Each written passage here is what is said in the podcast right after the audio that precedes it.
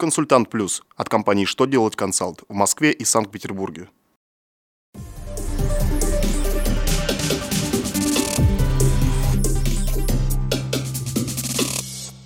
Добрый день! Для вас работает служба информации телеканала «Что делать ТВ». В студии Александр Трифонов. В этом выпуске вы узнаете. Как изменился порядок заполнения формы 4 ФСС?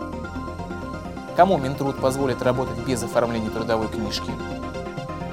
Чем факсимильная подпись в счете-фактуре может навредить налогоплательщику. Итак, о самом главном по порядку. Внесены изменения в порядок заполнения расчета 4 ФСС. Поправки носят технический характер, и большинство из них связаны с отменой обязанности организации иметь печать. Например, заверять исправление в расчете печатью нужно только при ее наличии. Также уточнили порядок заполнения таблицы 7, в которой производятся расчеты по обязательному социальному страхованию от несчастных случаев на производстве. Например, при заполнении строки 5 таблицы начисленных взносов страхователем за прошлые расчетные периоды, плательщику следует отражать только те взносы, которые он доначислил себе сам, то есть без учета доначислений по результатам камеральных проверок.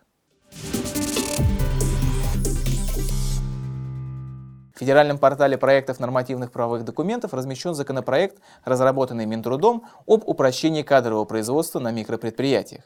Законотворцы предлагают внести в Трудовой кодекс поправки, в соответствии с которыми на микропредприятиях можно будет при оформлении сотрудника на работу и его дальнейшей деятельности в организации обойтись без трудовой книжки. Все сведения о трудоустройстве, обо всех изменениях в период работы, а также об увольнении будут вноситься в специальный трудовой договор для работников малых предприятий. Цель нововведений – упростить работу микропредприятий. Компания не получит вычет по НДС, если в счете-фактуре будет стоять факсимильная подпись. Верховный суд Российской Федерации встал на сторону налоговиков в споре ООО инспекторов ФНС России из Хабаровского края. Налоговики сочли, что ООО не было права принимать к вычету входной НДС, используя счет-фактуру с факсимильной подписью, и доначислили налог. Верховный суд с ними согласился и указал, что проставление факсимильной подписи не предусмотрено налоговым законодательством. Следовательно, документ без личной подписи нарушает установленный порядок и не подтверждает право на вычет.